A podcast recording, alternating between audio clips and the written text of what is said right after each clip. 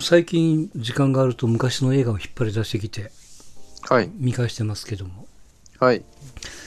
まあ、ジャンコさんは世代じゃないか。ホイチョイムービーって知ってますかいやー、わかんないですね。ホイチョイ三部作って言われてるんですけど、私をスキーに連れてってとかね。あ、キラキラしてますね。はいはい。波の数だけ抱きしめてとかですかそうそうそうそう。とか、はいはい彼女が水着に着替えたらとか。あーはいはいはい、まはあ、いい。ずれもあの1980年の後半ですよ。後半からあ90年の前半かな。まあ、ススキーとかスキューバダイビングとか、あーそのうミニ FM とかね。都会僕がだから福岡の田舎にいた時なん都会っていう感じのあこーうキラキラしてる感じですよね、はいはい。うん、ちょうどだから、僕が87年だったら、23歳なんで、まあ、働き出してる頃ですからね。ああいいですねだからもう本当世代がどドンピシャなんですよね。ああはあうん。もう原田知世大好きやったからな、あの頃はね。うんう。んえーっと、そのミニ FM の、えー黒く日に焼けた中山美穂が主演の波の数だけ抱きしめてっていうね、うんうん広告代理店がミニ FM を立ち上げるみたいなうん話なんですよ。で、主役の DJ やってる中山美穂が、まあ、最終的にはアメリカに行っちゃうみたいな話なんですけど、それをはい織田裕二が追っかけるみたいなね。あ織田裕二なんですかうん。織田裕二と中山美穂ですよ。ああなんか懐かしい組み合わせですね、なんかだからこの一つも水着の話も織田裕二が出てるからね、うーうんんスキーの話は三上博史と原田知世でしたからね、あはいはいはいはいうん、いやいやほんとさっき言われたもうキラッキラしてるキラッキラしてますようね、んあの頃は確かねあのこの前ちょっと見てびっくりしたけどもドアミラーが禁止だったんですよドアミラーはあは車の今は当たり前ですけどあはああの NG の時代でへえうん、まあそんな頃もあったし、あのー僕は大学じゃないな、高校、大学の頃か。あの、原付きメットなしで乗れてましたからね。へえすごい時代ですねうん、途中からもダメになってヘルメットをね、義務付けられましたけど、そこそこ亡くなった方多かったんじゃないですかそ多うでかもなっいんたでんじすゃかないかな。いや、僕、だからヤマハのジョグっていうの最初に買いましたけど、わあ懐かしいあれがね、はいはいあのフルで回すと70キロぐらい出るんですよ一番出だしだったんで、リミッターがなかったんでね、ちっちゃいくせに速かったから、それをノーヘルで走ってましたからね 今じゃ考えられ東ない南アジアの話ですねほんとそう、うんうん、もうヘルメット着用の頃には僕も車乗ってたんで、うんね、単車乗らなくなったら人に譲っちゃいましたけどもねうんうん、あの頃だからあのまま原付きを持ってたらちょうどねまだそんなヘルメットの規制がなかったんではいあのフルフェイスとかなんかねそのヘルメットの規制とかまだ原付きにこうガチガチになる直前だったんで最初ね野球のヘルメットでもかぶろうかなと思ったんですよ ねこうちょっとガーグもいいでうん、つくやつがあったんでねそれを買おうとしてて、まあ、結局単車売っちゃったからね、うん、買わずじまいでしたけど、まあ本当恐ろしい時代ですよそういういやーいいいい時代いい時代っていうんかな、いいですねでもなんかジョグってジョグって懐かしいですなんか、うん、ジョグとタクトの二大勢力でしたかああタクトねはいはいらね。うん、で、そのうちなんかホンダが、ホンダが頑張ってたよね。うなんんか、ストリームとかあったな。四輪か三輪か忘れましたけど。へえストリーム聞いたことないないやー、楽しい時代ですよ。まあ、それはね、だから僕、き大阪から京都の大学までね、その原付で何回か通ったことあったもんね。遠いですよね結構イメージ1できない時間ぐらいかかるんですけど、くったくたですよね、もうね。うん、また原付よう捕まりますしねなんかあーイメージが警察っていうかし白バイのもはいはいはい。ターゲットに、そんなの捕まえてもしょうもないじゃんって思うんですけど、うんやっぱ違うんですそう、ね。よく捕まってたのが停止線ね。停止線をちょっとタイヤ半分超えてたら怒られるっていう。お前こっち来いって怒られてね。切符切られるっていうのはようありましたわな。ねえもっとね、捕まえるのおるだろうって、まあ、みんそなれ思はってるんねでしょうけどね警察もまあ成績っていうかノルマがあるからね。 う、うんん、月末ぐらいになるとね、ね 稼ぎ怖いで時すによなるね。から、それはもうやり放題ですよなんね。ん集金なんか取り放題だし。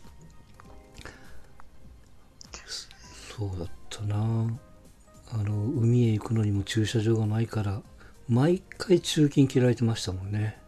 えうん。で、また古い話ばっかりで申し訳ないけど、僕らの時の中金で5000円だったんですよ。え今は高いんですか、もっと。今でも1万5000円か2万ぐらいするんじゃないかうわ、な。高いな。うんだから5000円だったら、ちょっと変な話、あの、あ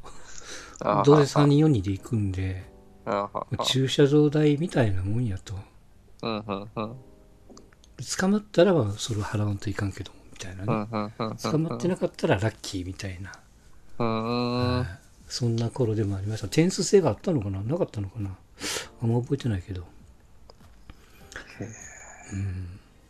何にしてもキラキラしてるイメージしかないですよ。もう80年後半から90年の頭ぐらいは。うん。え、ジャンゴさんが働き出したのは何年ぐらいになるんかね99とかですね。ああ。なんかその頃に見てた映画とかってなんかあります映画でもドラマでもいいですけど。うわあ何見てたかな何見てたかな何見てたかな踊る大捜査線はもうちょっと後だしね。踊る大捜査線が多分大学4年ぐらいかな。何見てたましたかね。うん、踊る大捜査員はねみんなあのコート着てたもんねなんかその、あ、そうなんですか。うん、あの古着屋行ったらあれが安く売ってるんですよ、うん、へえ。着てたないや僕は恥ずかしくてみんなと一緒のかもこっぱずかしくて、まあそうですねうん。ダメやった恥ずかしいですすね。うん何見てたかなドラ、バラエティーでもいっぱい見てた気がしますね。うん今でも YouTube とかで見るんですけど、さはいんはまいたけしのうん芸能人が集まるお店とか、なんか覚えてませんさんまがバーのママで、たけしが入り浸ってるる。はいはいそう。なんか、まあ、もももともとで言うと僕、タカジンのバーとかが大う好きで、んあのお酒を飲みながらっていうような、はいはいこう雰囲気のやってましたなそうそうそう、うんそれをささんまとたけしがやってたうんのとか、結構好きで見てましたね。えーあの高人のバーの最終回がたけしだったんですよたけしですよね。そうです。あの YouTube でまだあありますよ。うんたまに見てますけどであの高橋の場合って収録は大阪だったんですよねうんうん。で読んで収録の夜に高人が大阪の北新地に引っ張り出したわけですよは高い橋を、はい。はい、でその時ね僕も北新地におったんですけどすごかったですからね人がへえ、たけしを見に、へうえ、ん、でも高人の行く店もみんな知ってるんで、まあ、バレてるというか、はい。ここに行ったら会えるっていうのを知ってたんでねはあ、はあはあはその辺をうろうろしてるとやっぱ出てくるんでねあ、うんうんうん。 うん、人だかりで見えないみたいなね北新地で人だかりになったのはそのたけしの時とあとはねあのその昔 AV の桜木類っていうのがいましたけどはいはい、桜木瑠璃。あれも北新地におったんですよあの時ぐらいあれもそうかな あれはね自然と人だらけになってましたわ予告もなく、へえ、うん、めっちゃくちゃ綺麗かったけどね生で見たらああ、ですか。へえび、っくりしましたけどすげえな。うん、まあ、ななんんかか、ねバブルの、まあ、まあその2000年前後は、まあ、バブル終わってるんでしょうけどなんかまだ勢いはうんありましたよね。まあまあ、リリーマンまで、まあ、大丈夫そうなんでしょうけどね、結局は。そうねうんそう、だから昔は結構僕バラエティ大好大好きでうん見てましたけど、今はほぼ見なくなりましたけどね。うんそう。ね本当まあ数少ないかな僕も1週間水曜日と、水曜日のダウンタウンと、はあ。はあはあはなんかほんと数えるぐらい、片手で数収まるぐらいですよ。多分見てるとすれば。あ。ねえ、なんかうん面白いのあるんでしょうけど、ねリアルタイムでも見てないからね、基本的にはね。全部もう撮って後でですから。まあ見れないですよね。うん。なかなか。そう。くらいかな。あのー見てたかなうん。まあ私がもういつもお世話になってる TVer さんが、はい。まあね、あの、あんまり儲かってないって、こ のチキンパリさん言ってましたけども。うん。なんか、キムタクのドラマが始まるんですよね、確かね。この10月から。へえ。へえ。でそれに先駆けてね、えーっと、常盤貴子のビューティフルライフか。はい。あとはね、パイロットのグッドラック。あグッドラック。はあなんかね、3本ぐらい上がってましたよ。ええ4話ぐらいまでですけど。また必死になるんでしょうね。うーん、まあ。 T- TBS。あ、TBS か。ってことですよねそううん。ああいや、本当本当そうなんですよ。もう毎回その TVer ばっかりで見てるんで、うん。あの、何チャンネルでやってるかがわからないんで、たまにテレビつけるとびっくりするんですよね。うん、うわ、マツコのなんとかってよん、ね、TBS でやってるんやとかね、あははちょっとビビりますけどもね。うんうん。感覚はもう全くないですが、まあ、曜日感覚もね、含めてですけど。ですね。うん、だからまあ、あの、ちょうどこう、改変期というかね、9月、10月の間は、まあドラマが終わって次のドラマが始まるまでなんで、うんまあ、。宣伝も兼ねてですよ。うん。一昔前のドラマをね。うんまあ、多分、この1週間で前半4話、うんあと残りをまた1週間ぐらい経ってから入れ替えるんでしょうけど。やっぱ古く感じますかいや、もう、もうまず画面が真四角だからね。ああ、基本的にまあまあまあ、そうですね。ハイビジョンじゃない、ハイビチチデジじゃないですもんうね。んまあ、あとはやっぱりもう基本的には皆さんタバコを吸ってるからね。ああ。やっぱタバコって、こう結構、うん、シーンとか、おぞおってなりますよね、なんか。まあまあ、今のた時多代分とまあね、今はもうもう吸っちゃいかんみたいなところあるじゃないですか。そうそうそう。うん、高人のバーとかでもみんな吸ってますもんね、タバコ見てたらそ。うそう。あの、な何やったかな、浜田と、それこそその昔の内田京子とかのやってるスポーツの、うん。ねだっけな。なんかススポーツの人らが、あの、ひな壇に上が上がって喋るみたいな。はい。それで浜田が MC しながらタバコ吸いながらやってたもんね。もう今じゃ、まあ無理ですわ。うん、そりゃそうですよ。僕が会社に入った時に机に灰皿あったからね。はあ。うん、喫煙室じゃなく。まあそこで別に女の子も平気で仕事もしてたし、まあそれが当たり前でしたわな。タバコ吸わない僕からしてみたらそこそこの地獄に見えますけどね、うん違うんですねそう、喫まあそういう煙時代率なんで高すねかったもんな。8割ぐらいじゃなかったかな。吸ってない子が少なかったもんね。うーんうん、まあ今はもう完全に逆転ですけどもね。ですよねうん、もう。まあもう値上げ値上げになるんでしょうな。もう今いくらぐらい ?500 円ぐらいなのかな。ぐらいじゃないですかうん多分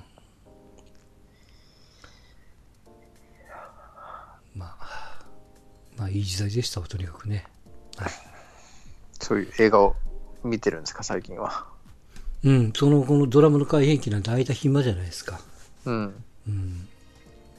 で、そうやってこう、昔のネタをちょっと掘り込まれると、それを探しに YouTube なんかで入れると、あの、い関連番組も上がってくるからね、うーん丁寧に。それで見ちゃうし、あ、そうやそうやと、あの、自分でその DVD とか持ってたら、まあそれを引っ張り出すとかね。 うんうん、言ってますよ。音楽なんかもそうですけどね。うんうんはい。まあそんなもう過ごしやすい、ね、気温になってますから。まあですね先週ぐらいから、先週今週ぐらいからかなもううん、こう帰宅する時のちょっと肌寒さがうん、そうね。出始めましたよねうん。やっぱもう帰りは、朝晩はちょっと上着がいるようなね、うん感じやからね、場所によってはね。まあそんな中、まあ、秋ですから、まあ、スポーツの秋じゃないですが、はい。えーっと、ちょっとさっと順番にいきますけども、まあ、あのバスケットの、ねワールドカップ終わりまして、結果的には、スペインえーっがとあれ優のとこ勝スペイでンすね。か。うん。うん。アメリカが何位 ?7 位7だったかな、位、7位。結局はね。いいじゃない ですか。でも、カリーがね、うん、オリンピック出るって出るぞって言ってくれてるんで、うん、盛り上がりそうですはいはいね。、もうありがとうですよ。うん。で、あの、先週ちょっとメールを紹介せんといかんかったんですけど、すっかり忘れてまして、いつちょっとメールをご紹介しますけれども、はい。えー GGDTTT さん。はい。ありがとうございます。はい。えーっと、私が上海でバスケ日本代表を現地観戦した感想と、はい。えーバスケに関わらずワールドカップとオリンピックというテーマで皆様の意見をお聞きしたく投稿いたしましたと。はい。えーまずバスケット日本代表のワールドカップについて、はい。えー私は初戦のに、えートルコ戦、2戦目のチェコ戦を現地観戦いたしました。はい。アメリカ戦は帰国後にテレビ観戦しましたけれども、結果的に、えーこの感染旅行は、えー感染旅行日程は正解でしたと。うん。あそこまでアメリカにボロボロにされた日本代表の試合を現地に生観戦していたら、トラウマレベルのショックを受けていたのかもしれま せん。はい。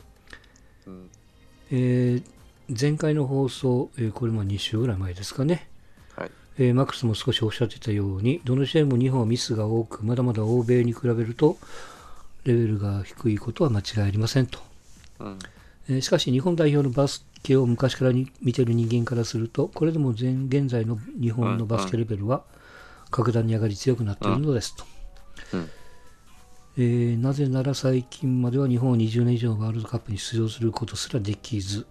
うんアジアでも10位前後の最、えー弱小国だったからですうん。現在は、えー98年フランスワールドカップに出た頃のサッカー日本代表にすごくよく似ております、うん。うん。うん。世界との正確なレベルの差が分かり次の大きな大会として自国開催の、えーこれサッカーですね2000年日本、はい日韓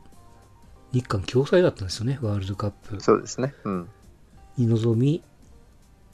リーグを勝ち上がりましたバスケでいうと次の大きい大会は2020年の自国関西東京五輪になります準備期間は1年しか残されておりませんが、うん。なんとかそれまでに代表の強化を進めて自国開催の五輪ではもう一段強くなった日本代表が見たいですと、うん。えーそれからオリンピックとワールドカップについてですがまあこれはいあの前回ちょろちょろっと触れましたけども、えーサッカーの場合はオリンピックは若手の大会ワールドカップはフル代表のため、えー最も本気で臨む大会という位置づけになっております、えーバスケの場合はこれが逆ですうん。国際大会としてはオリンピックがフル代表のため最も本気で臨む大会うん。ワールドカップは国によっては2軍クラスが出る場合もありますうん。今回のは、えーっとバスケワールドカップのアメリカ代表が良い例で NBA のスーパースタークラスはほとんど出場しておりませんそうですね。うん。しかし、えー東京五輪にはおそらく1軍クラスのスーパースターが多く出場してくることでしょううん。テニスで言うと、プロ選手としてはおそらく四大大会が最も重視される大会、オリンピックがその次なのでしょうか。うん。うん。えースポーツによってワールドカップ、オリンピック、最もレベルの大会とされるプロリーグの優勝と優先順位がかなり異なるように、時々違和感を感じることがございます。異なることが悪いわけではなく、正確もないということ、正解もないと思うのですが、うん。皆様の意見をお聞かせくださいと。うん。うん。えーストーンちゃんにですよけども PS ということで最近巨人の調子が悪くこれはまあ2週間ぐらい前ですわ な、はい、巨人ファンの、えー嫁の父親が元気がないです菅野がメジャー流出することも非常に心配しておりましたと、うん。まあ、菅野はメジャー行く前に故障なさんといかんみたいですけどもねはい、うん。ということですけど、まあ、前回も触れましたけど、はいやっぱりこう、まあ、バスケットの優先順位からすると、えーオリンピックの方はワールドカそうでッすプねの上だと、うん。まあサッカーはもう出来上がってるってこともあって、まあ、ワールドカップが一番上、うん、そうですね。まあうんテニスもそうですよねおっしゃるように四大大会というかいわゆるこううんプロリーグの大会の方がまあ優先されるうん。形でしょうな、うん。まあ野球はどうですかもうまあもともとその、まあ、プロの選手がなかなか出なかったですよね野球については日本はそうですね。うん、アマとプロのちょっと線引きがあったりとかしたからねうん。野球は、野球は、まあ、なんだかんだ言っても、メジャーだけじゃないですか。指標、国際大会っていう、あれはもう国際大会をしたくてやってる。うんうん自分のとこで国際大会やってるようなもんだよねそうそうそう。うん。だからね、本気度といううんわけ。まあ、球数制限とか、もろもろね、そういったものが、しこう、ある大会ですから。うんうん、まあまあそれとやっぱりね悲しいかなやっぱこう競技者人口が少ないしやってそうるです国ねも限られてるんでこれが、まあ、世界基準世界レベルでまあ世界一というかね世界大会うん、って冠はついたとしても出てくる国は限られるからねうん、まあ、マイナースポーツですから位ね。置づけられるそと思うんでねのうん、ああうん、まあまあそれはもうやむなしでしょうな、うん、そうそうです。別に、まあ、まあ、それはもうね、あの、歴史とこう、うん環境とっていうところで、どうやったっちゃヨーロッパ、アフリカではいはい、環境はできないでしょうからうね。ん、うん。まあ、そうですね。えっと、何でしょうか、ワールドカップと、そういった、うんまいあろん位な置づけについて、うん、あの意見をあの教ああ、え教えてよみたいな感じでしまあ、これはもう横並びにすることはできないでしたょうけね。どうんそもそもね、やってるきき機構っていうんですか、うんうんね、IB IBA あ、プロバスケット連盟なのか、うんまあね、IBBF なのかみたいなのがね、どっちをどうするかみたいな話もまあできないでしょうし、はいはいだからまあ理想は多分サッカーみたいな感じだと思うんですよ、まあ、ルールが統一化されてて、うんまあ、どこでやるにも、まあ、その取り方はちょっと微妙な違いはあるしそのハードっていうかねビデオアシスタントレフェリーでしたっけはい、まあ、それの導入のその差っていうのはありますけども基本的には同じルールにのっとってますけども、うん野球の場合は細かく言うと、まあ、やっぱボールが違うとかね、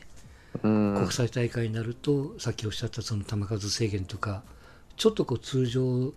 えーいわゆるこう NPB、えー MLB でやってるルールと少し違うっていうこれはバスケットでも言えることですけども、そう、かなり違いますね、意外これがこに、う意外にかなり。あのーまあ、違ってるとやっぱこう選手は戸惑うんやろうね多分ね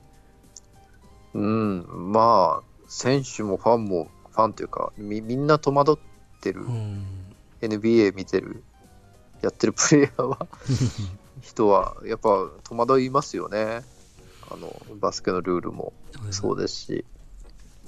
だからまああの僕がすごく思うのはやっぱこう、まあ、各あの協会別に、まあまあ、世界ルールじゃないけども一応大枠なところは一緒にしましょうようん。ということがまず大事なんじゃないのって思っちゃいますけどもね。うん、まあ、いやもしそれをやるんならねうん、ただまあそこまで重きを置いてるかっていうと、まあ、まだ完成されてないと思うんで、まあ、それがこう本当にこう参加国とか、まあ、業界がきっちりせんといかんという思いをしてあげるんであればそうなっていくでしょうけども今のこのスタンスでやるならもう現状で目いっぱいというか目いっぱいっていうほどの気持ちも多分ないと思うんでね。ないでしょうね。まあまあ、うまあ、アメリカというはね、オリンピックうんがどう折り合いをつけるかっていう話で、うんアメリカはもうね、自国万歳のはいはい。リリリーグなんで、まあそこを帳尻合わせることはしないでしょうしね。うん。うん、まあもうこればっかしはもう見てる人が判断基準を作って、うんやれまるあしそかれでそうないねんでしょうけあどねの、まあ、納得して見る方も、えーおれば、うんいやこんな面白くないって見ないっていう人も出てくるでしょうからねうんうんそうですね。まあまあえ今のような感じじゃないかなと思いますようん、でえっとフジテレビがアメリカ戦やったじゃないですかバスケットのはい、地上はい。波で、あれが視聴率実はあんまり良くなかったんですってねへえ、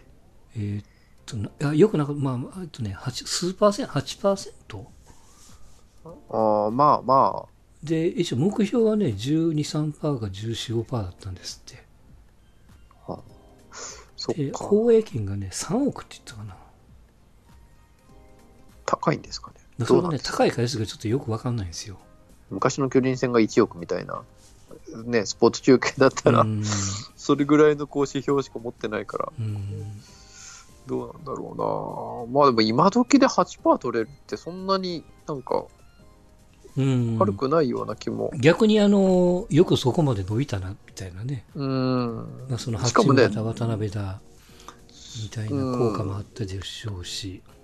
若干ね、先行投資的な雰囲気もあるじゃないですか、まだバスケの国際大会を地上波で移すなんてことはは。いはい。いや、それで意味があったと思いますけどもね。うん。うん。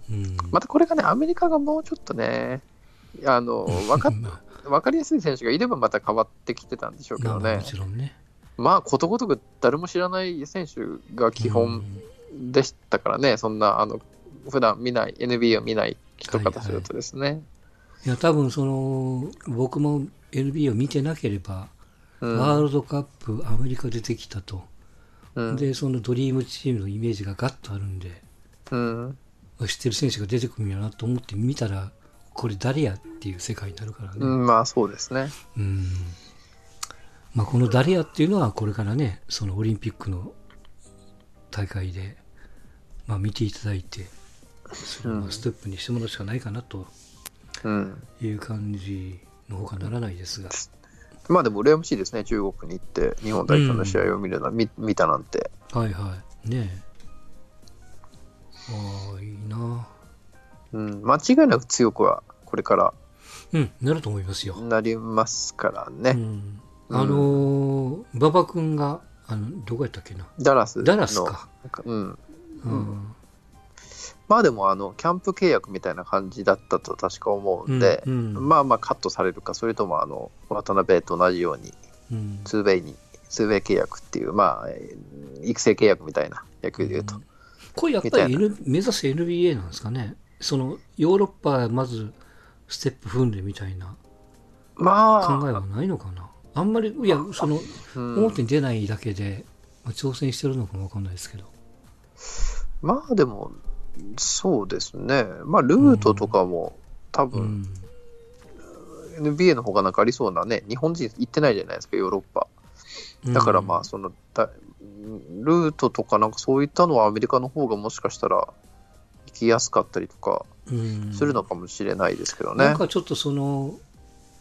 あのまあ、こういったあれですけど、そのブランドにこう乗っかってるみたいなところがあ って、NBA 挑戦してきますみたいなね、うんまあまあ、その記事というか、そのインパクトはあるけども、うんいや、本気で NBA を最終的に目指すというか、国際的に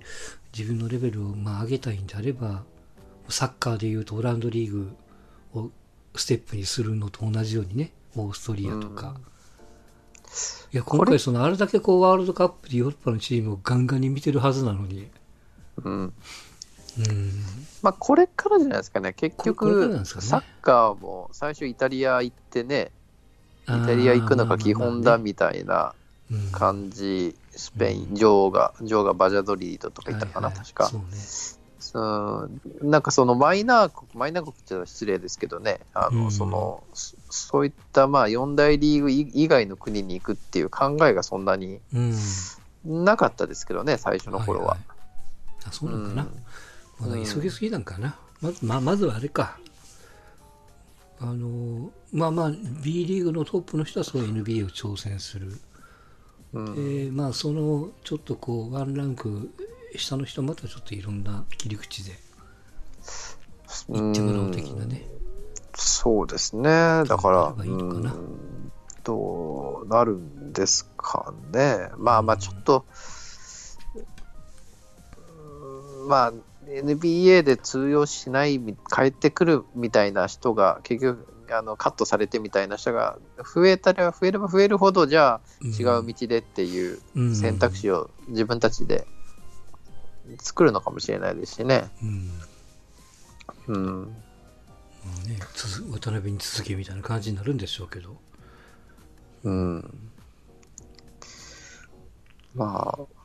まあでもね、結局渡辺も八村もあっちの大学に行ってなんで、まあ、うん、高校卒業してからアメリカに行っての結は局い選そう手ねですからね、馬場が行ったとしたら、ちょっとまた、さね、3人目ですけど、ちょっと違う生き方っていうか、うんまあその評価というか、まあ、どこまで見てもらえるかは難しいですけど、うん、ダラスね、うんはあ、ダラスか。まあ、あそこ国際的なチームですからね。うんあのでもどうなんだろうな。まあまあでもちょっと、あの、またたのもうすぐ多分、キャンプになるのかな。うん NBA はそうですねはいそう、だから、楽しみじゃないですか。まだね、はい楽天 TV のちょっと詳細が僕は分かってないですけど、うんそうだねね、うん、キャンプとかなんかプレシーズンぐらいはなんか無料とかでうんすると、ね、八村とか渡辺とか馬場の試合が見そうれる、ね無料で見れたらちょっといいですよね。まあそれぐらいねちょっと気の大きいところを楽天さん見せていただけるとね、ありがたあのい、なと思いますがいろいろ手伸ばしてるみたいですからね、台湾のうん球団買ったりとか。ううんんはい、はい、えーあとは、えーあすいませんメールありがとうございますちょっとね紹介ありがとうございま一回遅れまししたけれどもはいまたはいお願いします、えーそれとこの前日曜日やってました MGC た。やでってますしたよね。はいはいはいはうん、マラソンの選考会ねい。ね、したら雄太が、あ、勝つんだと思って、他のもん見てたら、見てなかった戻したら、あれいないぞって。まあ結局、まあ気温がね、あの日だから、まあ雨降るって言われてて、うん湿度が高いって言われたけども、やっぱりその台風の関係で、まあ雨が上がって、結果的には気温がガッと上がったんですよ。あ、そうなんですか。うはんで、やっぱだいぶ体力を消耗したのと、設楽君がね。あはあとは、えーっと、やっぱりこうペースメーカーがいないんで、あうん。基本的にあの風よけ、日よけがいないんですよ。うんうん。で団体で走ると、グループになって走るとね、うん。ああの大阪なんかそうでしたけども、2番手、3番手にずっといると、あの体力をずっと温存できるんですよね、引っ張ってくれるみたいな。あのしたらみたいに飛び出ると、まともに全部受けるんでね、うんうん。風も火も。まあ、それでいけると踏んで出たんでしょうけど、まあ、結果的にも35キロでアウトでしたからね。うんうん。うんまあ、残念でしたけども、まあ、よく勇気を持って飛び出たと思いますし、うんまあ、僕もちょっとうっかりしましたけどあのタイム関係なくて2番目までだったんでうんうん。もう選手皆さんが1位を捨てたんですよこのグループで2位になりゃいいからっていううん2位グループで1番になれば内定がもらえるんでうんわざわざギャンブルで追っかけなくてもっていうねこれがだから1人だけなら追っかける人間がかなりおったと思うんですよね。うん。なるほどですね。うんはで、まあ、結果的にその、まあ、富士通のもともと駒沢駒沢だったかなの中村と、あうそれん。から東洋大トヨタの服部とうん2人が内定と、男子はねうん。で大迫が3番目でこの大迫があんだけ必死こいて走ってるの初めて見ましたわあの2位グループで1人じゃないですか内定がそうですね。う。うんんだからあのその3人最後飛び抜けた3人の中で、え1番に行かないあ1番じゃないな設楽を抜いたから2番までに入らないとっていうことでこの服部と大迫の競り合いがめっちゃくちゃ面白かったですよね。うんうん、そうですね、うんちょっと、うん、最後見てましたけど、うん面白かったですね。で、まあ、結果的に3位大迫でしたけど、あのー大迫の記録を抜く人間が出てこない限りは大阪大迫が内定なんですよね。なんか2分5分、2時間5分でしたっけうん、ぐらいそうはい、にハードルにかごふん高いんじゃめなちゃいでくすちかゃ高いですよ。うんだから実質、この MGC の3位があの東京オリンピックにほぼ行けますせっていう。結構ああ、そういう一なんかふ雰囲気なんですうんね。うん、うんただ、この大迫が難しいのが、こうじっと黙ってして抜かれなければいいですけど、うん万が一、ああの残りの3大会、冬のマラソンで、え3つのレースでその2時間5分、日本記録を出す人間が1人出てくりゃ、自分がいけないんですよ。まあもうね、走る方もそこ切ることを前提に作るでしょうしね。うん、もちろん。で、そのレースは一応ペースメーカーつきますからね。うーん。うん。大阪は出ないんですかね。でね、大阪、ひょっとしたら出るかもわかんないんですよ。ああの、あ瀬古さんはもうやめとけって言ってるんですけど、そんな、あーあの、えーっと、来年の8月に本ちゃんがあんのにね、うん疲れてどうするみたいなそ感こはじやっぱダど、メージ残るんですかね。やっぱだいぶ残ると思いますよ。ああ。うん。この MGC でもかなりダメージ残ってると思いますからね。あうんああれ、どんなもんなん誰だったかなあの、公務員ランナー、川内、川内でしたっけうん。とか、バンバン走ってるじゃないですか、はいはい確か。なんか、ね、うん、僕も最初、その、こう、1年に1回か2回ぐらいなイメイメージ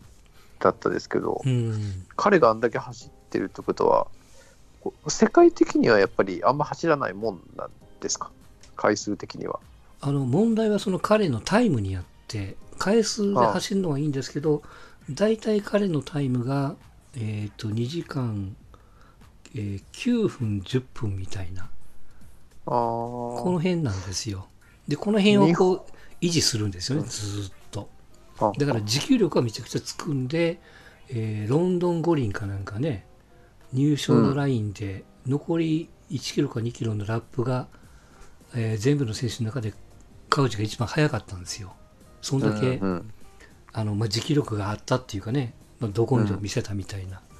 うん感じだったと思いますけども、まあ、それとその交代も狙うっていうその、えーまあ、記録ハイ狙スいピのー走ドりレー方スはと違うんですね。ちょっとやっぱ違うんでしょうなうんと思いますよ。そっか。まあ。あね、2分、2時間5分。え、うん日本最高記録ってどれぐらいなんですかで、その、あれですよ、2時間5分、その大阪の記録ですよ。じゃあもう、あの、日本のえ新記録を出すぐらいじゃないと、そうもでうす。無理ってことだ。うんあうあ、ん相当高いです、ね、それぐらいじ、ゃあえー一発勝負っていう大会を、これ、2017年でしたから、始めたのが。あ2年かけて作り込んできて、えーやっと一発勝負の大会を作ったというーなるほど。感じでしたから。 TBS も NHK も浮かれるわけですね。うん、まあ、だいぶ譲ったみたいですね。あの、前回水山子さんもちょっと言われてましたけど、テレビ局新聞社でもすか新聞社もだいぶ譲ったと。はあはいあ、ろんな、まあ、側あったけども、うん。一応陸連の、えー思いに応えたという大会だったみたいですよ。地元大会で、しかもこう思想本、本番さながらの思想ができたわけですかうら、ん試し走りがね。うん。で、警備の方もなんとなくわかるじゃないですか、う客の。ん。うん。うん。うんまあ、そういうことも全部、まあ、リハやったみたいなもんですからね。うんそっか。うんああじゃあ、まあ、大阪、まあ、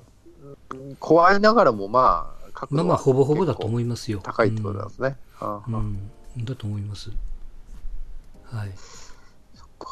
まあ、でも、まあ、ちょっと面白かったっていうか、なんか、ね、オリンピックをかけてみたいな角度で、あんましマラソンとか見,、はいはい見ないですからね。うん、なかなかないですよ、この一発勝負で。今までは揉めに揉みまくってた選考基準でしたからね。ね、今後でも、東京だからっていうわけでもないんですよね、多分。でね、今後もどうするかはまだ決まってないんですよ。あの要するに、えーまあ、いろんな利権が出てると思いますよ。この一発勝負はすごく、えー見てる人も選手選手にも受けが良かったんですけど、やっぱ陸連が一つ疑問符出してるのが、このオリンピックの結果なんですよ。メダルで、えーメダルを取れる選手の育成ということで、賞金も積み、一発勝負の大会も組んでやって、これがダメになった場合ですよね。うん。